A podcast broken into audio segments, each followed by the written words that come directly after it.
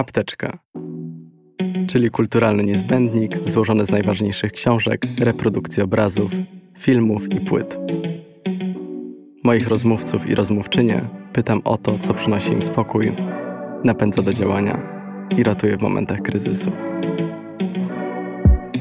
Nazywam się Mateusz Ressler i zapraszam do słuchania cyklu. Aleksandra Herzyk, Madame Guillotine. Rozmawiał Mateusz Rezler. Czyta Agnieszka Bomba.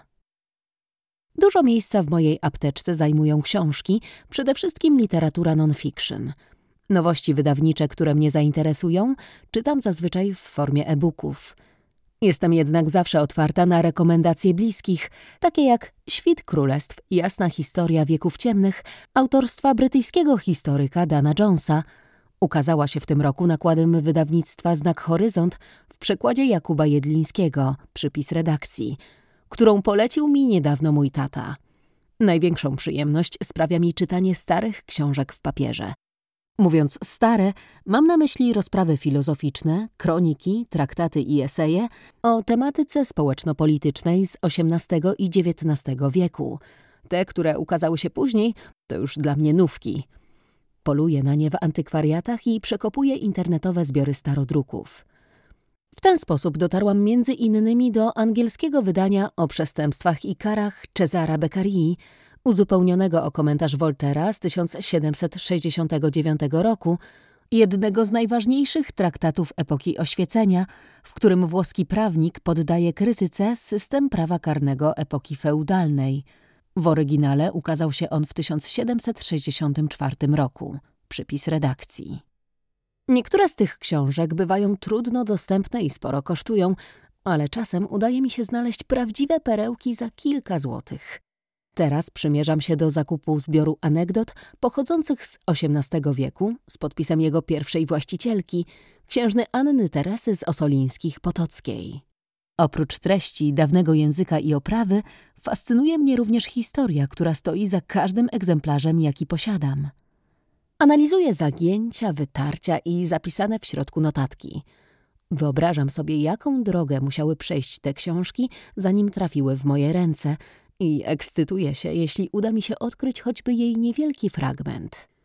Osiemnastowieczne lektury oraz publikacje historyczne poświęcone wydarzeniom tej epoki towarzyszą mi również przy pracy nad kolejnym tomem komiksu Wolność albo śmierć. Myśl oświeceniowa, która dała podwaliny dla świata, w jakim obecnie funkcjonujemy, jest mi bliska od dawna.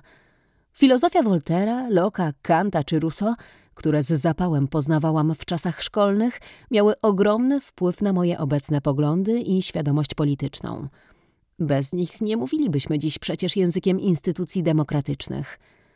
Najbardziej fascynuje mnie jednak rewolucja francuska i związane z nią dylematy moralne.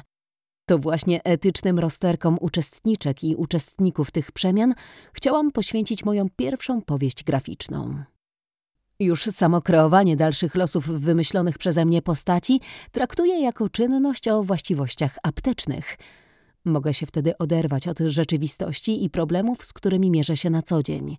Z jednej strony napędza mnie wpływ na działania moich bohaterów i bohaterek, a z drugiej uspokaja fakt, że wszystkie kluczowe wydarzenia, w których osadzam akcje swoich książek, rozegrały się wiele wieków temu. Moją rolą jest jedynie opowiedzenie ich po swojemu, przez pryzmat własnej wrażliwości. Zależało mi więc przykładowo na tym, by Franciszka, główna bohaterka komiksu Wolność albo Śmierć, przypis redakcji, podobnie jak ja, była osobą aseksualną. Brakowało mi takich postaci w polskiej literaturze, a ponadto nie chciałam, aby to romans był główną siłą napędową tej historii. Dążyłam do tego, by aseksualność była jedną z wielu cech Franciszki, a nie jedynie tym, co ją wyróżnia. Ten etap w kulturze mamy już chyba za sobą. Jeśli chcemy opowiadać nienormatywne historie, ukazujmy je w pełnych barwach, z całą ich złożonością. Za rysowanie zabieram się wieczorami. Dla nastroju odpalam na projektorze obrazy kosmosu i słucham muzyki, najchętniej rockowych klasyków lub czegoś z epoki. Ostatnio towarzyszył mi soundtrack z musicalu The Scarlet Pimpernel Szkarłatny Kwiat, przede wszystkim poruszający utwór Madame Guillotine. Kiedy zaś czuje się przebodźcowana i potrzebuje przerwy, najskuteczniejszym remedium okazuje się cisza. Jest ona równie ważna co kultura. Bez niej moja apteczka nie byłaby pełna. Partnerem tekstu jest Fundacja Artystyczna Podróż Hestii.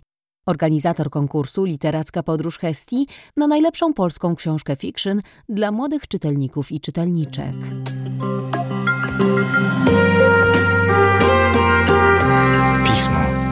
Magazyn opinii.